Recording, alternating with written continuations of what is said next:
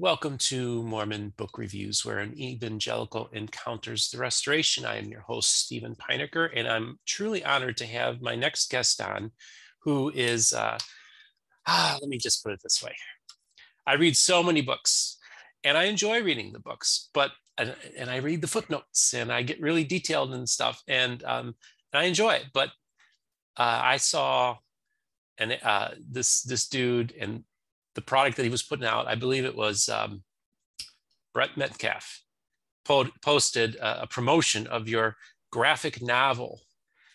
And uh, I was like, this looks really cool. So I found the um, YouTube uh, description of it. I saw the YouTube video promotion. I was like, oh, okay, dude, I got to get this guy on. So we just chatted the other day. And I'm honored to have the uh, artist, the illustrator, the author and creator of this fine, um, cool graphic novel called The Glass Looker. Give him the full title, by the way, Mark. And it's Mark sure. Elwood is the is my is my guest. Thank you so much, um, Stephen, for that intro. um, so yeah, I'm the uh, creator of The Glass Looker. The full title is The Glass Looker: Collected Tales of Joseph Smith. And to be honest, that subtitle kind of came later as I was thinking of how I wanted to format this book. Um, originally, I was thinking of it being a very tight, you know, um, graphic novel. Um, and then as I started to put it together, I decided I wanted to, to have the freedom to sort of treat it as vignettes.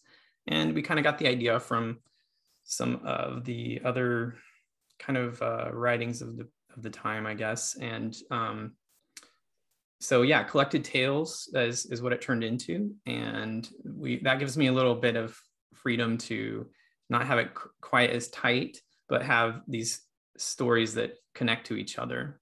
So what I and so basically the the object of this is to basically tell the the lore and the folklore, the the tales that surrounded Joseph Smith. Some of these stories are based in historical fact. Some of these are based on just oral testimonies that were given decades later. Um, right. So it's one of those things where uh, you're you're basically taking the entire package and putting it into a cohesive unit to tell a story.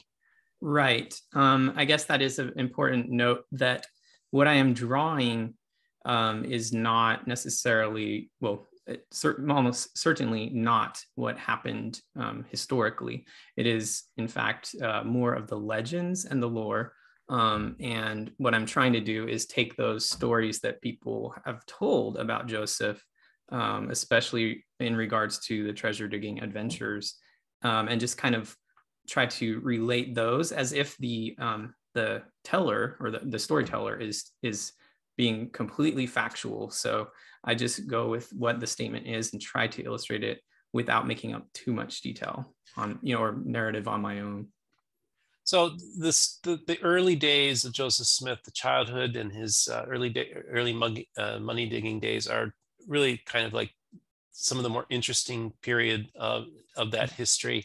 It's really fascinating to me. I'm I'm most fascinated with Mormonism, if you will, of the 1820s and up to the mid 1830s. That's where a lot of the mm-hmm. action mm-hmm. was, mm-hmm. and and and so it's an exciting uh, time. And so I think that taking the stories that were out there and you know this is really interesting because like I, I want to relate to my audience now of course my channel is about the full spectrum of the restoration i want to have all the different voices on my program but i also want to talk about how in christianity you know we have the canon of what's in scripture but we also have these these other tales and stories that mm-hmm. developed mm-hmm. about jesus mm-hmm. and uh, and then the apostle paul uh, and some and, and and then these battles that Peter would have with uh, Simon Magus and and these mm. were stories about the apostles about Jesus Jesus's childhood some of these stories were disturbing mm-hmm.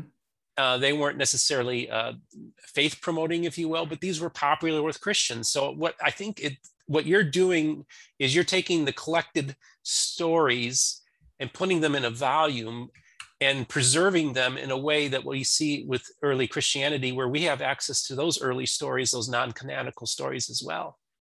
Yeah. So this that is really cool. And I, I kind of had forgotten, not forgotten, but it's not a part that I emphasized much to a Mormon audience, um, where on my mission, um, I really got interested in the lost tales, you know, like about from the Bible or or um, not just the, the lost books, but the um, pseudepigrapha, if that's how you say it, and mm-hmm. the apocrypha, because Mormons don't really use it. But we we have a quote by I think Joseph saying that you know something about how it was there was mostly good in there. So it gave me kind of like freedom to branch out into that area.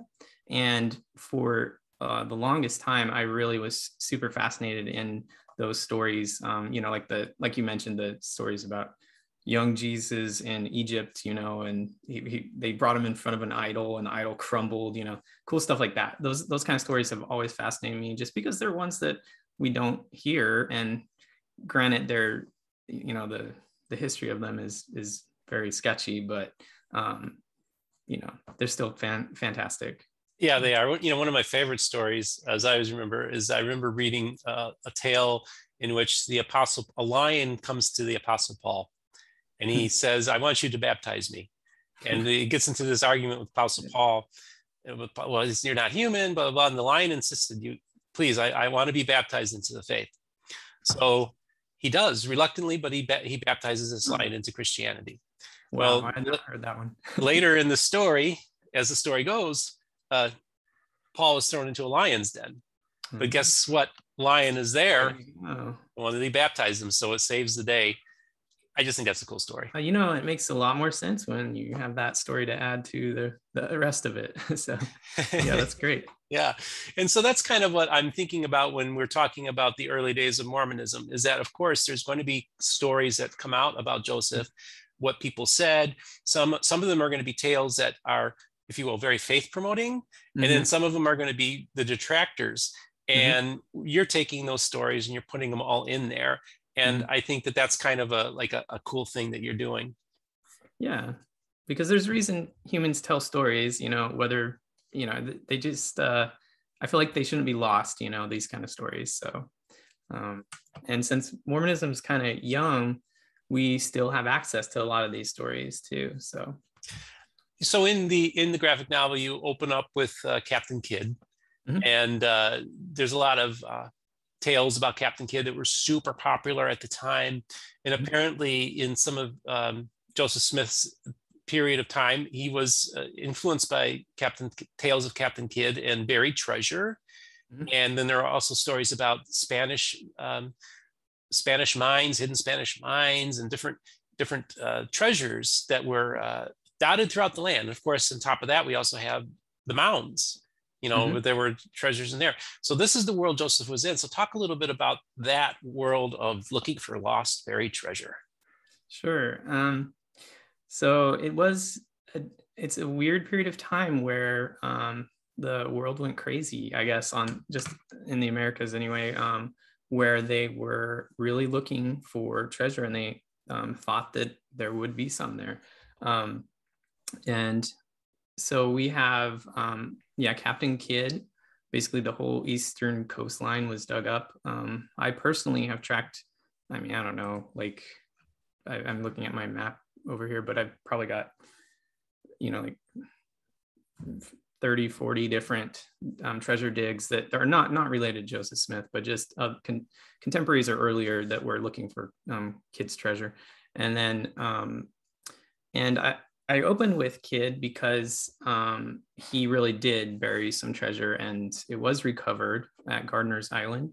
Um, and I think that was the reason, um, that was one of the main reasons that people were thinking there really was treasure out there because, um, you know, it was a hard life. I mean, like you, what else are you going to do at night, you know? Uh, and it's, it's a chance for you to go out there and try to change your your trajectory in your life. If you find treasure, you know, you've made it. So yeah. Um, sorry, I was getting off there, but basically, yeah, there was Kidd. There was, like you've mentioned, some of the other ones. There's um, also robbers, um, like bandits maybe would steal stuff and bury stuff. Um, we, the other stories would include um, Revolutionary War kind of loot, uh, especially Tories, um, and uh, yeah, Native Americans or an ancient race that uh, existed. You know, their their belief system back then was that there was some kind of ancient race that existed before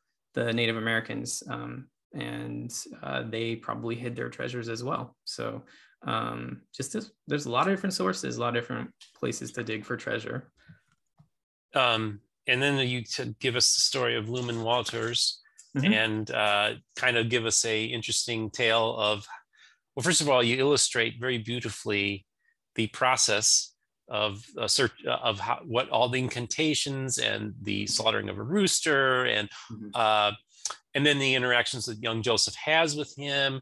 And this gentleman also has a stone in the hat. So just talk a little bit about that story. Okay, so um, for that part, I've mostly followed the Abner Cole account. Um, and, you know, a lot of people have done a ton of research on Luman Walters and um, basically like um, I, I, just follow the account that Abner Cole kind of spells out. And I have also combined a little bit of the Fayette Lapham account. Um, there, I'm not the first person to speculate that the um, the man with the stone that he refers to could be um, Luman Walters. And it's sort of an alternate origin story for where Joseph first encounters a seer stone. Um, usually we go for, you know, it's kind of like three origin stories really. You have the Sally Chase story, you have Luman Walters story, and you have, or, or the Fayette Lapham account. And you also have the um, the Brown seer stone. So, you know, I think obviously at this point people have figured out, well, all these stories could could be true, um, or um, you know, or just you know, basically like Sally's story is about one stone, and the the chase well is another stone. So um, anyway, so I tried to follow um, the kind of combine some of those accounts to create that Luman Walters treasure dig. Um, Abner Cole, he's a, he's really you know he's very um, he's got a strong voice in his account. He's very antagonistic. Um, people have speculated maybe it's because he was involved and maybe possibly tricked. Um, it was on property he owned, so how would he want you know he might have known some of it so um, but that account is the primary one that i use for for that one um, you know it's it's so interesting because you did talk about how um, you know they there was beliefs um, about an ancient race that inhabited and that a lot of people thought that they were white white skinned mm-hmm. people who built the mounds what I found interesting, you made an editorial decision that when mm-hmm. the people were talking in their their beliefs at that time, you made a point as an editor to mm-hmm. state, I find these views offensive. I don't believe them. Why did you feel the need to put that editorial in there?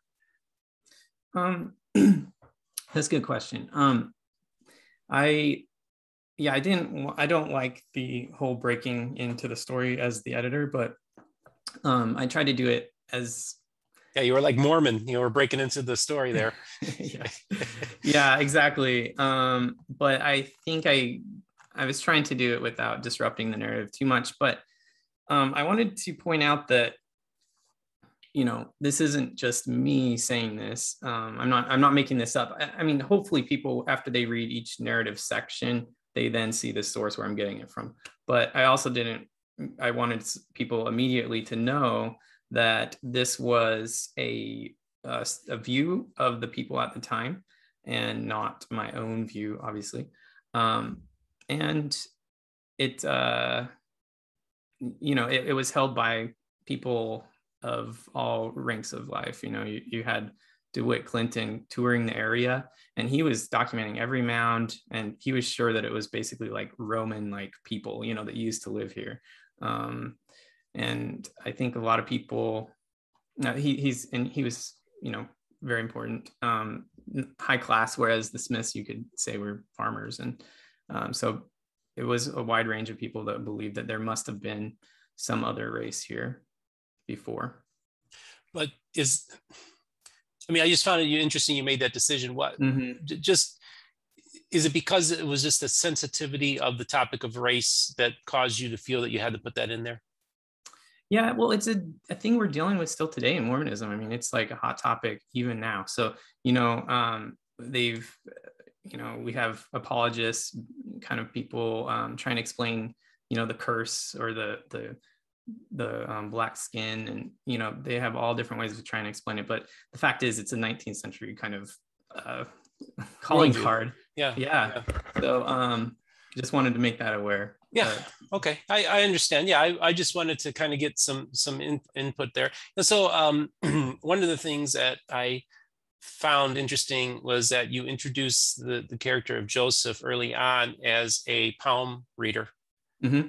um at first I didn't understand what was you were doing, and then I realized, oh, he's reading poems. And then you know, one thing I want to talk to the audience is that you know, uh, as with everything in Mormonism, footnotes and documentation is so important. And even in the graphic novel, you make a point to have the actual quote from the documents, and you have separate pages that give the information. So mm-hmm. you have Joseph reading poems. What's that all about?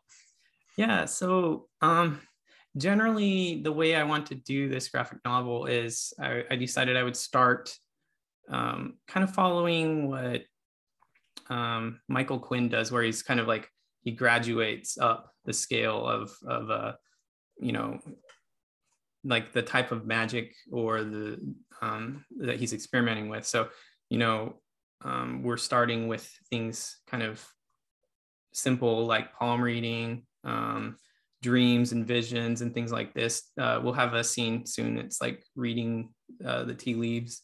Um, but then we get to, you know, dowsing, which is, you know, people do that today still.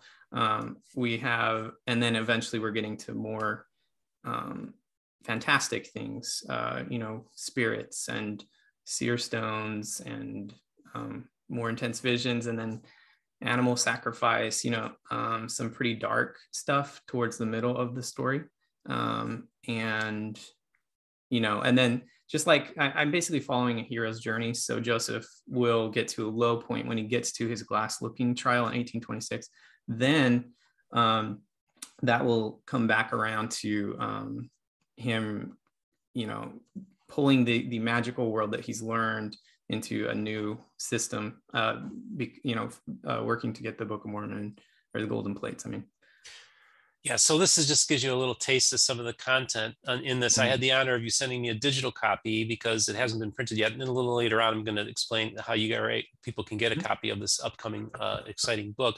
Um, I uh, I just I just really find that you've done a lot of research and you decided just kind of give me the history of um, when did you this idea germinate that you wanted to create this graphic novel? Because it, it, it, was a story that's been meant to be told in this uh, this way for a very long time, and you're the first one to do it. Give me the what what, what made this start this whole thing up?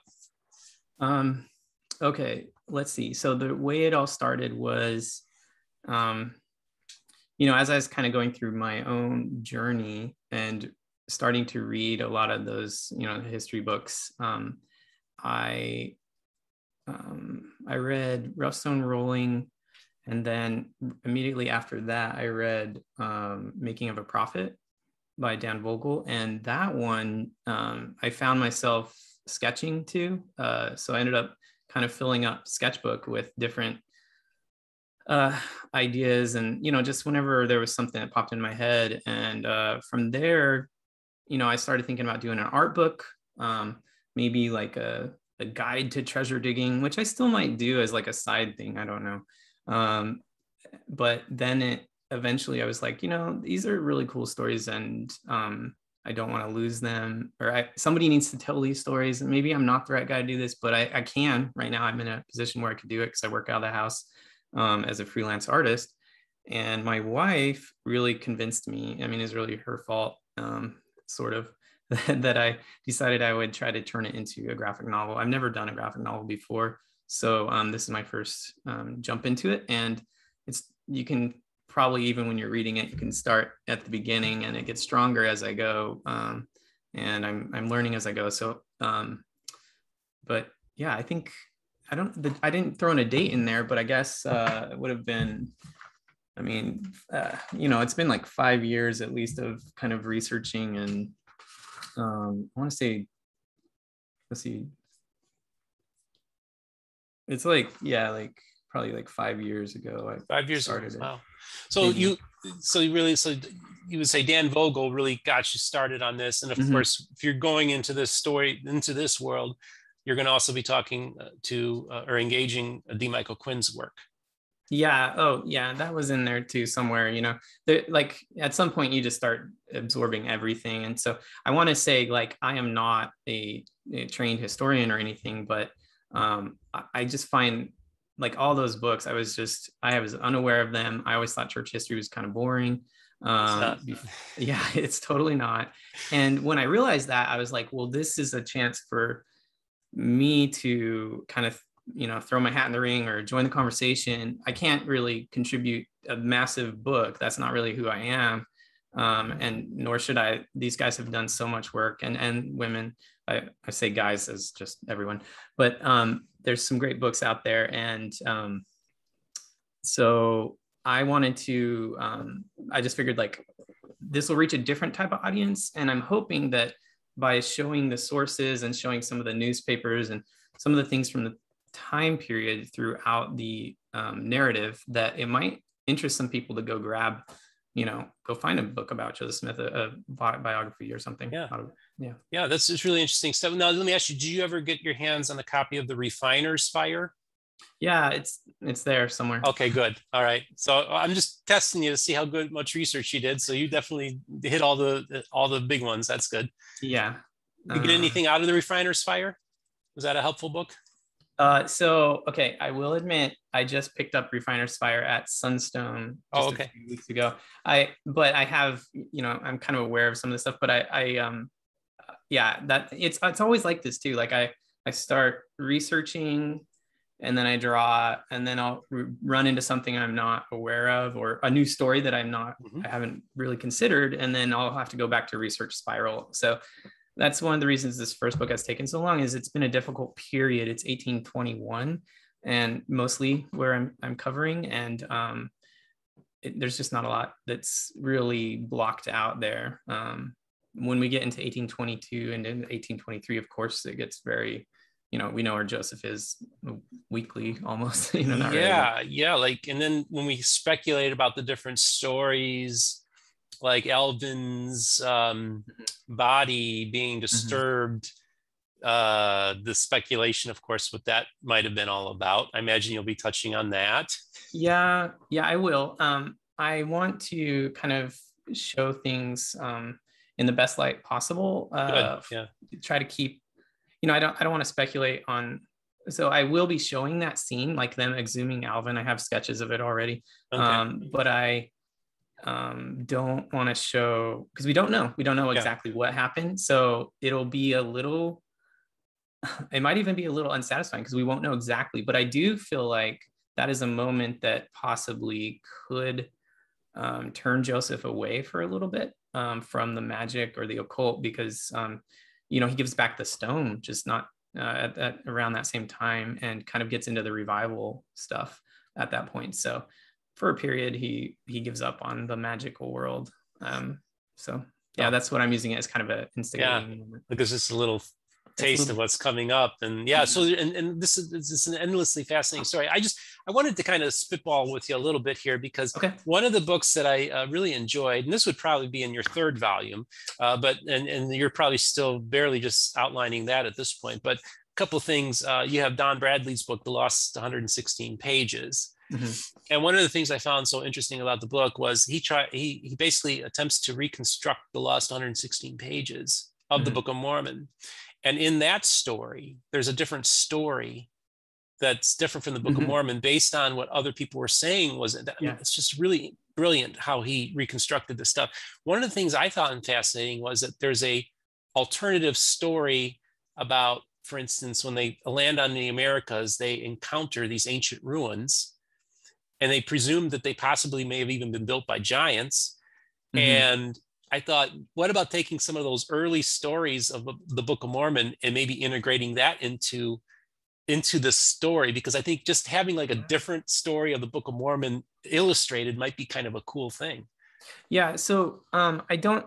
Yeah, that Don Bradley is amazing, and um, the uh, uh, that a lot of that stuff comes from the Fayette Lapham. I don't know if I'm saying that right. Uh, the Fayette Lapham account because it's Joseph Senior, and he's very early on talking to Fayette Lapham, who then records it like what years years and later, but still he records a slight you know different and more kind of interesting story that possibly Joseph Senior is telling, right? So and there's some other ones too, um, some of the Harrises and things, but yeah, like uh, there does seem to be some like the giants and uh, some interesting that, that possibly the the people before were um, you know it's not just not just uh, Joseph. Um, there's other people nearby that the, in the Rochester area there was a kind of a prophet guy there or a, a seer that was talking about giant race of people and even a small race of people too. Um, so yeah, I will be I didn't show too much like I don't think I showed any flashbacks yet or anything like that, but I have just visions. But there will be some flashbacks in the next book. Um, and as the book is um, as the Book of Mormon is constructed, I will be showing like what we are um, visualizing there. Yeah, yeah, so cool. And like even like the wood scrape incident, you know, that predates Joseph. Mm-hmm. Uh, that's a fascinating story as well. Yeah. yeah, yeah, it is. And I I've considered drawing that. Um, there is another artist who has um, illustrated a comic style of that as well. It's pretty cool. So, and I'm sorry, I can't think of his name right off the top of my head. It's um, Nick Perkins. Nick Perkins. Yeah. Okay. Yeah, yeah, that's cool.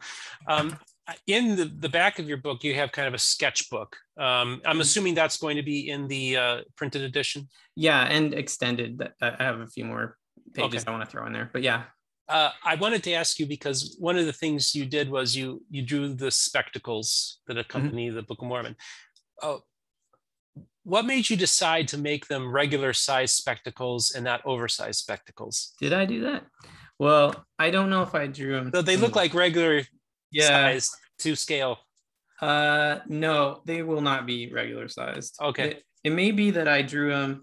Well, yeah, I didn't really. There's no scale reference, I guess, other than if you're comparing it to the stones around it or something. But no, no, no. I'm. um Oh, you know, I did draw it kind of on the table. You yeah. know, some of these early sketches, maybe I just wasn't. Um, okay.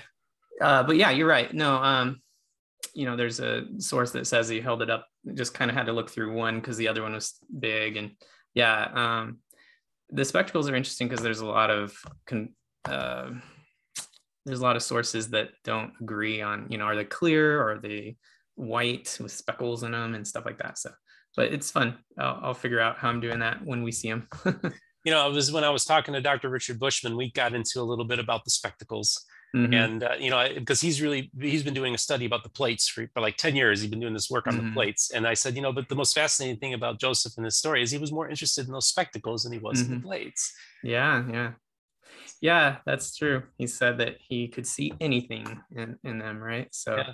and uh, yeah, who knows what happened to those, right? Yeah, yeah, yeah.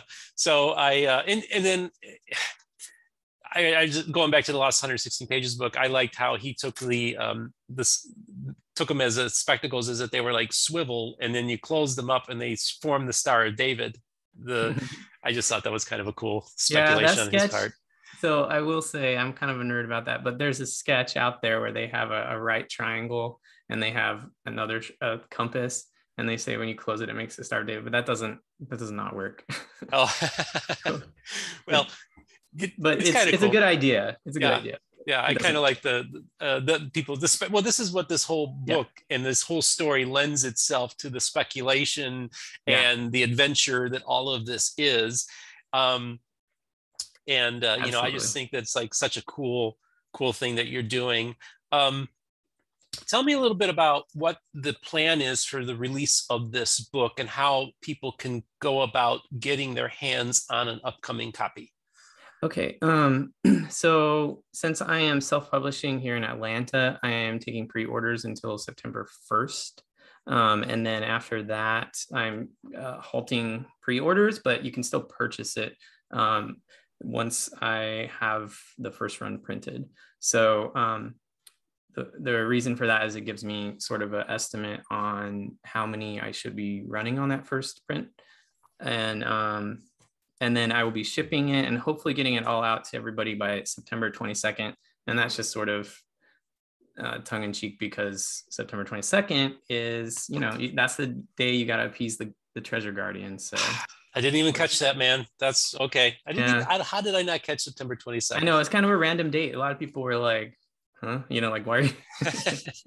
no, that's just why. That's, I'm just being kind of an idiot. So yeah. Oh, so I just want a little bit about your background. So, like, did you serve? Were you like born and raised in a church and serve a mission and all that? kind of stuff? Yeah. Um, yeah, no, I, I enjoyed my Mormon upbringing. Uh, I was raised in Nevada and um, I uh, served a two-year mission in Knoxville, Tennessee.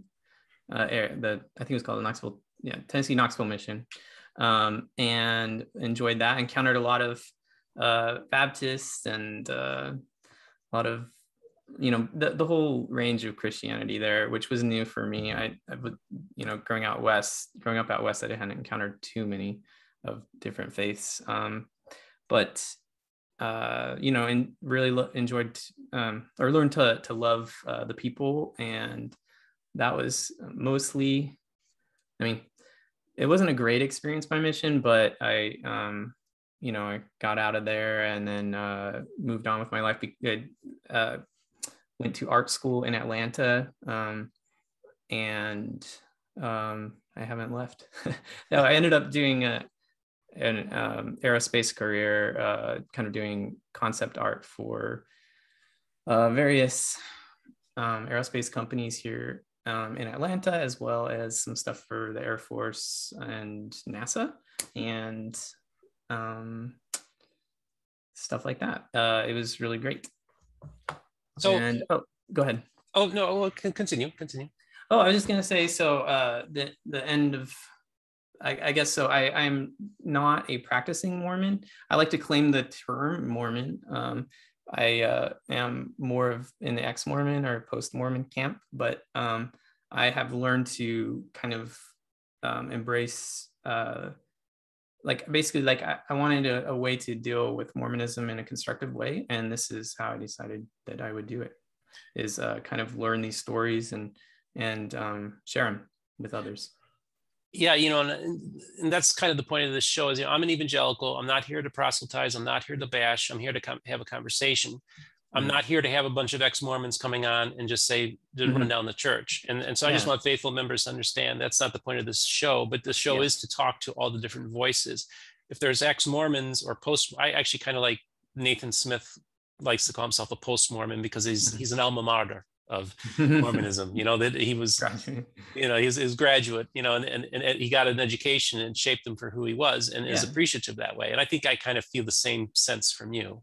Yeah absolutely. Um yeah there's there's definitely like problems i have with mormonism but i um also like appreciate that it's shaped who i am and uh yeah um and you know i i think that my goal is to kind of i think i might have already said this but cast joseph in um, the best possible light um, with these stories because um, a lot of them are you know in, in kind of a fictional fantasy uh, folklore version you know they're not necessarily real or anything.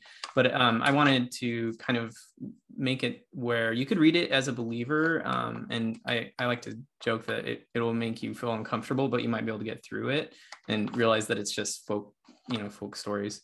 Um, and if as a historian if you read it um, you'd be uncomfortable you'd be mad at me for probably for treating um, some of these really obscure stories as if they are real and then if you're reading it as an ex-mormon you might be grumpy that i didn't you know show joseph as a horrible person. So yeah. So you're just right in that right spot just to make everyone mad at me I Yeah, and that's fine.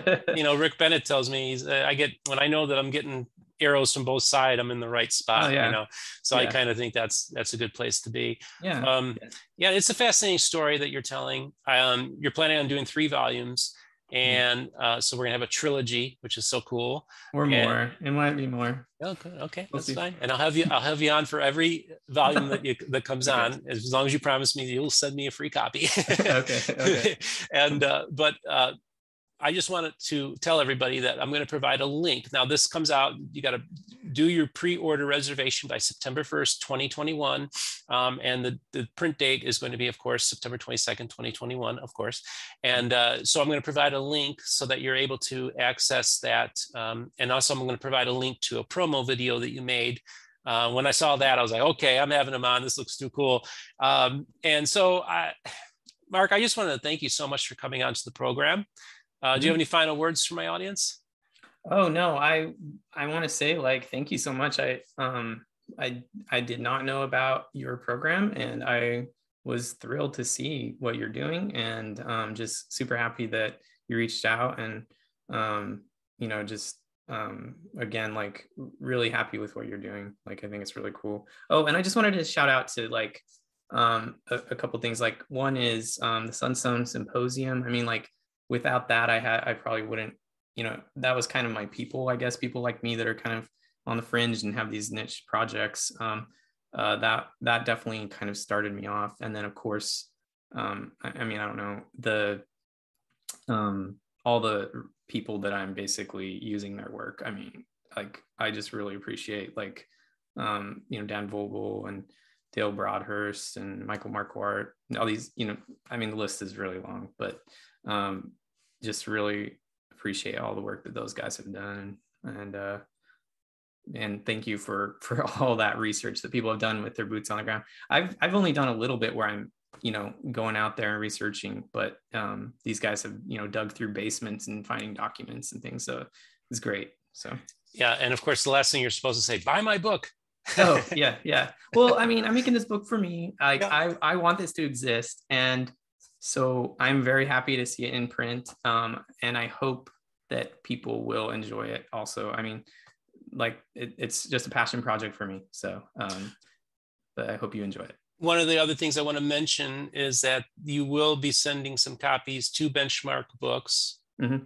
And let's just um, give a shout out to uh, Curt Bench. You know, he just yeah. passed away. We just heard earlier that he passed away. Mm-hmm. And, uh, you know, I had the honor to meet him and he was just such a decent fellow. Mm-hmm. And so let's, just, uh, you know, I just want to thank Curt Bench for everything he's done. Yeah. He's a good dude. So, well, either way, I wanted to re- remind everybody to like and subscribe and hit the notification uh, bell so that you'll be reminded when a new uh, episode comes out. I have all the information in the description, so you can order the book by clicking on that link I want you all to have a great day. Mark, I want to thank you for coming on my program. Well, thanks a lot, Steven. All right, everybody, have yourself a great day.